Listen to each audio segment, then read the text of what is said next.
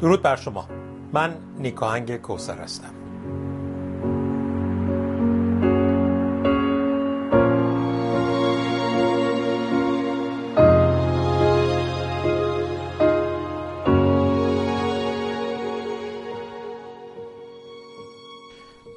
یکی از راه‌های آگاهی بخشی درباره نحوه استفاده از منابع طبیعی کارتون و یا کارتون متحرک است. این هفته انیمیشنی رو با هم می‌بینیم از گروهی از هنرمندان در اروپا که درباره وضعیت آب ایران کار کردند. چگونه در مناطق خشک کشاورزی کنیم؟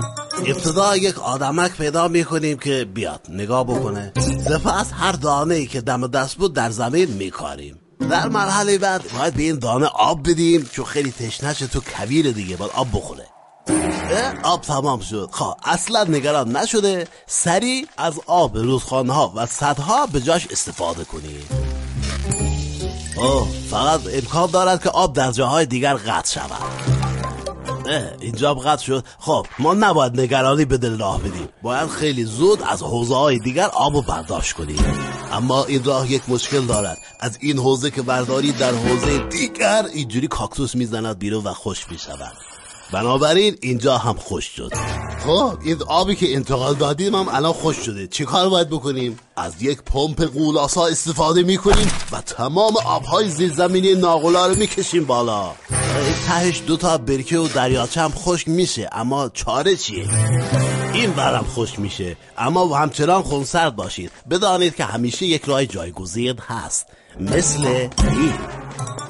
این هم راه بدی نیست، اما ممکن است چند نفر از تشنگی بمیرن که آن هم فدای سر کشاورزی مملکت. ما وظیفه داریم کشاورزی بکنیم.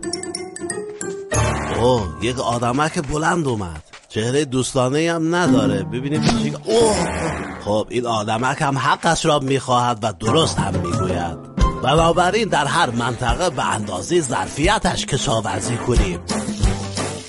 عافیت باشه آقا.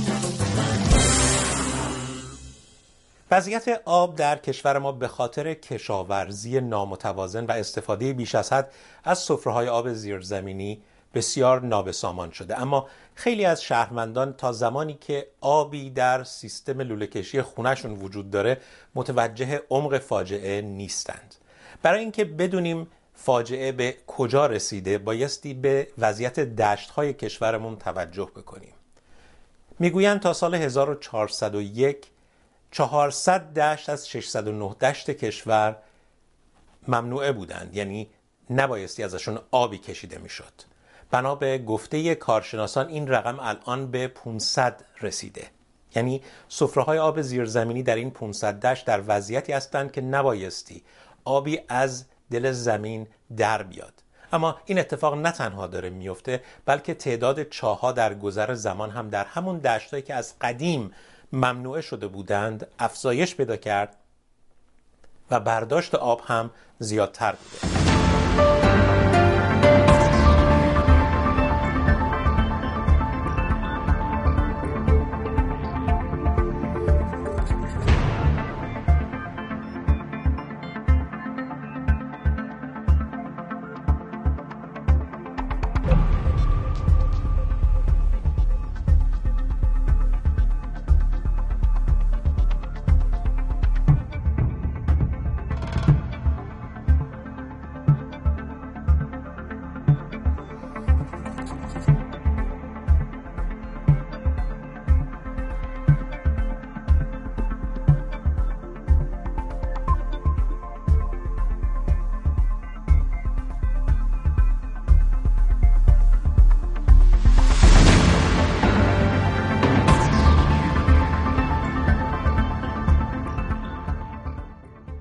بنا به گفته کارشناسان برخی از کشاورزان از چاهای مجاز چند برابر مجوزی که در اختیارشون هست دارن آب میکشن.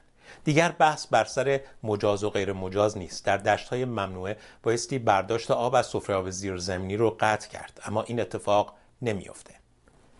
این انیمیشن کوتاه رو اتاق بازرگانی جمهوری اسلامی تهیه کرده. خودتون ببینید که در محدوده زمانی که اعلام شده دشت‌های مختلف وضعیت نابسامانی دارن و همچنان در سالهای مختلف قوانینی وضع شده و یا مقرراتی اعلام شده از سوی دستگاه‌های مختلف مسئول وضعیت منابع آب زیرزمینی در کشور ما به چه سمتی رفته؟ بدتر و بدتر شده. به عبارت دیگر وجود قوانین وقتی الزام آور نباشند و دستگاه‌های مختلف دولتی توجهی به قوانین و مقررات نکنند و گروه راندخوار هر کاری دلشون خواست میکنند، شرایط زیست در سرزمین ما بدتر و بدتر خواهد شد.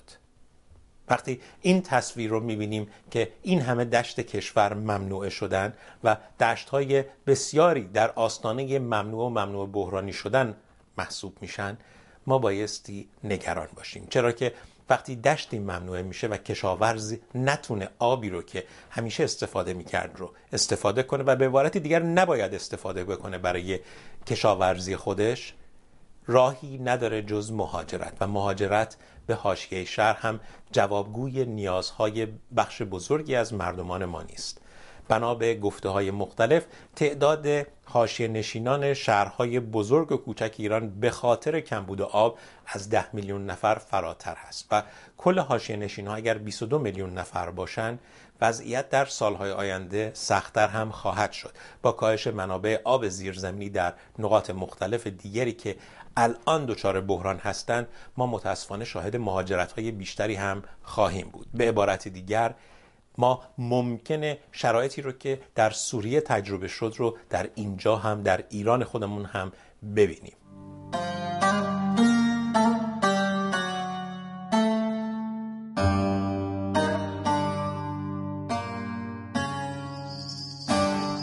یکی از عواملی که منتهی به فساد میشه در بخش آب تعارض منافع است. سیمای جمهوری اسلامی ایران سال گذشته درباره همین تعارض منافع و فساد در بخش آب گزارشی تهیه کرد که شاید برای خیلی ها جالب باشه که از چه منبعی این داره پخش میشه. بخشی از این گزارش رو با هم ببینیم، بخش دیگرش رو در برنامه هفته دیگر خواهیم دید و در این باره بیشتر صحبت خواهیم کرد. خب مصادیقی از تعارض منافع در بخش آب رو اول با هم دیگه ببینیم چی هست. اول تقدم منافع مالی سازمانی بر خشکسالی. مثلا چی؟ خط لوله‌ای کشیده میشه که آب مثلا از جنوب بیاد به فلات مرکزی، وزارت نیرو مخالفه، میگه کار کار کارشناسی نیست، اما وزارت سمت میگه آقا منافع صنعت اینه که این کار انجام بشه و آخرش هم این میشه که وزارت صنعت میاد این طرح رو افتتاح میکنه، نه این طرح آبرسانی توسط وزارت نیرو افتتاح بشه. احداث سدها و پروژه های انتقال آب که خب نفع، یعنی اغلب اون شرکت هایی که سدسازی هستن با خود وزارت نیرو در ارتباط هستن و معمولاً به عواقب این سد زدن یا به مسائلی مثل حقابه یا مسائلی مثل اینکه مشکلاتی که برای پایین دست سدها به وجود میاد توجهی نمیشه. غیر شفاف نگه داشتن اطلاعات تعرفه‌های متفاوت آب، مجوز حفر چاهای غیر مجاز که سالها سر در موردش بحث میشه و هر سال میگن آقا پرونده این بسته میشه، اما نه آمار دقیقی از این میزان چاهای غیر مجاز وجود داره و نه اینکه تونستن برخورد لازم رو باهاش انجام بدن. تخصیص آب به مناطق و صنایعی که افراد خاص رو اون تاکید دارن. مثلا چی؟ ما میایم توی مناطق کویری میایم صنایع آببر میزنیم، در صورتی که این صنعت باید به سواحل نزدیک باشه تا مشکل آب پیدا نکنیم، اما چون مثلا نماینده فلان استان تاکید داره که این صنعت اشتغال زا به حالا توجیه محرومیت زدایی یا هر علت دیگه، این صنایع میاد توی اون مناطق بر احداث میشه. حضور متولیان مختلف در زنجیره آب هم که هست، کنن سازمان محیط زیست یه سازی میزنه، وزارت صنعت هست، خود وزارت نیرو هست و مجموعه های دیگه یک ید واحد توی این قضیه تصمیم نمیگیره. هرچند شورای عالی آب داریم اما در اجرا این قضیه خودش رو نشون میده. خب اگر ما میگیم این تعارض منافع وجود داره و دنبال شفافیت هستیم، دقیقاً اگر بخوایم پله پله بحث کنیم منظور از شفافیت توی صنعت آب چیه؟ اولین نکته اینه که ما تو شناخت مشکل باید به یک راه حل و به یک جواب واحد و مشخص برسیم. مثلا چی؟ خوزستان میگیم آقا مشکل آب داره، مشکل فاضلاب داره، دقیقاً این مشکل از کجا نشأت گرفته، دقیقاً مشکل چیه. الان ما مشکل آب شرب داریم اونجا یا مشکل آب کشاورزی داریم اونجا. صورت مسئله باید دقیق، مشخص و روشن بیان بشه. دومی که تصمیم گیریه. حالا اگر صورت مسئله مشخص شد، قراره چه تصمیمی برای این حل این مشکل گرفته شه؟ آیا اگر ما بیایم برای خوزستان دوباره سد بزنیم مشکل حل میشه؟ اگر بیایم برای اصفهان مثلا یه تصمیم دیگه بگیریم مشکل حل میشه؟ تصمیم باید کاملا مشخص باشه و تبعات اون هم سنجیده شه. ممکنه توی یه بازه زمانی یک تصمیم هزینه‌های بیشتری از منفعتش داشته باشه، همون تصمیم در یک بازه زمانی دیگه بهترین راه حل باشه. پس باید اینجا هزینه‌های اون هم سنجیده شه. اما در اجرا که باز یکی از مشکلات اصلی و تعارض‌های منافع همینجا هستش، اینکه اون طرف دقیقاً چه مقدار هزینه میبره، چه مقدار مصارف ارزی و ریالی داره و دقیقاً تو چه مدت زمانی قراره اجرا بشه. این هم تو اغلب طرح‌ها مشخص نیست و مهمترین مهمترین مهمترین مسئله بحث پایشه. الان طرح اومد انجام شد، مثلا برای یه طرحی مثل همین بریم سیستان بلوچستان از خوزستان اصفهان فاصله بگیریم، همین طرح که به موسوم شده به نیمه لوله ها خیلی سال پیش، فکر من اواخر دهه هفتاد بود اجرا شد، الان کسی ازش خبر داره تو چه مرحله ای هست؟ به صورت همینجوری ول شده، کامل ول شده تر. چرا؟ چون هیچ پایشی صورت نگرفته. آقا این همه هزینه کردیم، ما چهار هزار میلیارد تومان هزینه کردیم، دقیقاً به هدف اصابت کرده.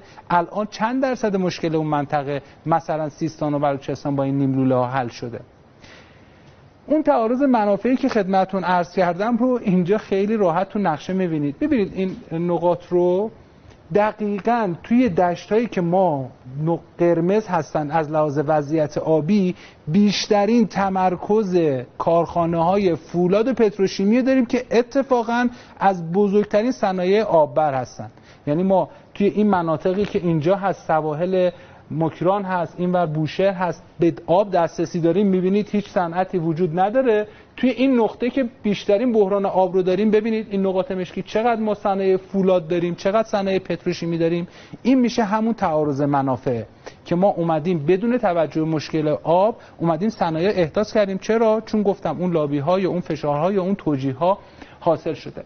این خلاصه عملکرد ارزیه. یعنی میخوام بگم که ما تو این چند ساله درست آب مشکل داشته، ولی کم هم هزینه نشده براشا، کم هم مبالغ اختصاص پیدا نکرده، اثر بخش نبوده. نگاه کنید مثلا تو سال بیست و نه دوازده نود و هفت از صندوق توسعه ملی و منابع ارزی خارج از روال، یعنی حالا با اجازه‌ای که گرفتن خارج از بودجه، اومدن یه سری مبالغ برداشت کردن، حالا با توسعه اراضی کشاورزی، انتقال آب به اراضی سیستان و و و جمعش رو شما در نظر بگیرید تو اینجا تقریبا یازده میلیارد دلار ما از صندوق توسعه برداشت کردیم برای اینکه مشکل آبمون حل بشه. حل شده؟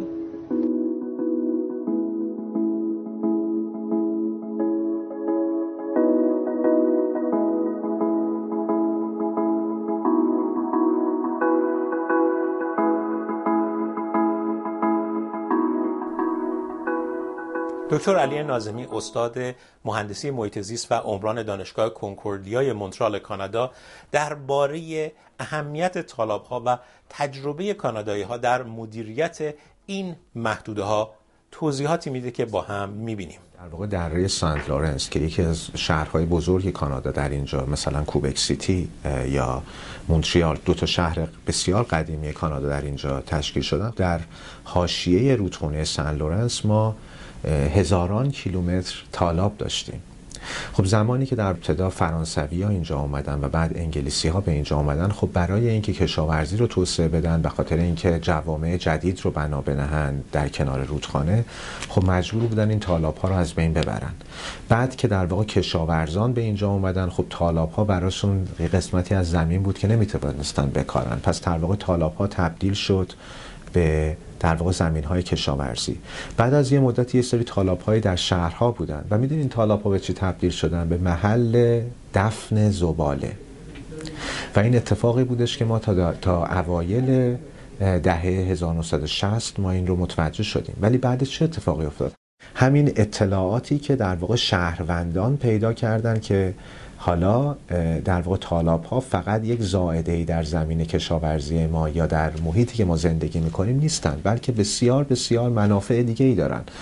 مردم کانادا متوجه شدن با اینکه تنها در واقع یک قسمت خیلی محدودی از زمینشون در احتیاط در در واقع تالاب‌ها هستن، اما بیشتر بایودایورسیتی که ما در این کشور داریم احتیاج به تالاب‌ها دارن، نه فقط برای زندگیشون بلکه زاد و ولدشون. ما شش درصد جهان از تالاب‌ها، سطح جهان از تالاب‌ها هست، اما چهل درصد فعالیت‌های در واقع بیولوژیکی محیط زیست در واقع غیر از انسان، تنوع زیستی در وتلندها انجام بشه، پس نقشش بسیار مهم است. بعد که متوجه شدیم در دهه‌های شصت و هفتاد که این کشور در سیلاب‌های زیاد رفت، ما فهمیدیم که زمین‌هایی که وتلند هستن در در واقع یک وتلندی یا تالابی در بالادست یک محل قرار گذاشته، اون سیل بسیار کاهش پیدا کرده. فهمیدیم که تالاب‌ها میتونن از سیل جلوگیری کنن. پس اگر ما تالابی رو در سرزمین حفظ بکنیم، این میتواند به عنوان در واقع یک نگهبان سرزمین ما باشه برای سیلاب. بعد که مقدار زمان گذشت و ما وارد دهه نود و اوایل در واقع قرن بیست و یکم شدیم، ما متوجه شدیم که تمام اون زمین‌های کشاورزی که درش تالاب دارن، آبی که از این زمین‌های کشاورزی بیرون میره مقدار بسیار کمتری نیترات و فسفر داره. چرا؟ به خاطر اینکه تالاب‌هایی که در پایین دست قرار داشتن این نیترات و و فسفر رو به قول معروف فیلتر کردن از از آبی که قرار بود وارد رودخونه بشه. پس دولت متوجه میشه، مردم، کشاورز متوجه میشه و بعد اون موقع میشنن که خب ما چه کار بکنیم که از این در واقع سرویسی که طبیعت در اختیار ما قرار داده بتونیم بهتر استفاده بکنیم. در اونجاست که اون موقع به مسئله فرم میرسیم. پس ما خودمون رو نقد میکنیم، به اینجا میرسیم که خب یه سری از تصمیمات گذشته نادرست بوده و حالا چطوری اینو اعمال میکنیم. در همونطوری که گفتی، خب کشور کانادا کشور فدرال هست، در نتیجه ما سه لول حکمرانی داریم: حکمرانی فدرال، حکمرانی استانی و حکمرانی شهری. و حالا همه این حکمرانی ها در کنار این حکمرانی های سه مرحله حکمرانی که وجود داریم، ما گروه های ناظر شهروندی در برای هر کدوم از این لول های در واقع حکمرانی داریم. فرضاً هر تالاب و هر رودخونه و هر حوزه آبریز و هر دریاچه در کانادا دارای یک در واقع گروه ناظر شهروندی است که از مردمی که در اونجا تشکیل شدن به صورت داوطلبانه تشکیل شده و اینها بسیار بسیار مهم هستند در تصمیم گذاری هایی که انجام میشه. خب این یه مسئله هست. مسئله بعدی این هستش که اللحاظ فرم دوباره خدمتتون عرض میکنم، ما گروه هایی رو داریم یا دولت در واقع کمک میکنه به فعالین، به دانشمندان، به متخصصان که روی زمینه‌های خاصی که میتواند اطلاعات بدهد برای حکمرانی بهتر، برای تصمیم سازی بهتر، در واقع بودجه میده و اینها میتوانند در این زمینه کار کنند و بدون ترس از سانسور در واقع اینو انتشار بدن. شما نیا کنید، من همه اساتید مثلا در کانادا یه قسمت پولشون رو دولت میده، اما اینها لازم نیست که نتیجه اون تحقیقی که میکنن در واقع چیزی باشه که دولت میخواد. ممکنه کاملا مخالف دولت باشه. نمونهش کاری هستش که آقای دکتر دیوید شیندلر در یونیورسیتی آف آلبرتا انجام دادن. ایشون سالها پول از دولت کانادا میگرفتن، تحقیقات در واقع بهترین تحقیقات رو انجام میدادن تا در واقع سیاست گذاری های دولت کانادا رو در زمین های اویل سند زیر سوال ببرند. به مدت سی سالیشون این کار رو انجام دادن و خیلی از در واقع سیاستگذاری هایی که ما در فدرال و در واقع دولت آلبرتا الان داره انجام میشه به خاطر تلاش های خستگی ناپذیر ایشون بوده. و خب ما میبینیم که دولت باز هم از انتقاد حتی نه تنها جلوگیری نمیکنه بلکه استقبال هم میکنه. خب این دوباره اجازه میدین شما به متخصصین باز از لحاظ فرم بیان و این تصمیم ها رو نقد بکنن و به شما کمک کنن برای تصمیم سازی بهتر. در مرحله بعد همین سه, مرحله سه, سه رده حکمرانی، مثلا اگر شما بخواید برای یک رودخونه مثلا در کانادا تصمیم سازی بکنید، شما احتیاج دارید به یک نهاد مستقل که در واقع نهاد مستقل از شهروندان تشکیل شده باشن، از متخصصین تشکیل شده باشن و از نمایندگان سه در واقع مرحله حکمرانی، به خاطر اینکه این ریور، این دریاچه بالاخره در یک محدوده شهری قرار میگیره یا یک محدوده روستایی و این در یک استانی است. و این در یک کشوری است به نام کانادا. حالا همه اینها در پشت یک میز میشینن و در مورد این مسئله بحث میکنن و تا زمانی که به یک نتیجه مشترک نرسن همه میدونن که تصمیمی گرفته نخواهد شد. بخش دیگری از گفتگو با دکتر ناظمی رو در برنامه بعد خواهیم دید. تا درودی دیگر بدرود.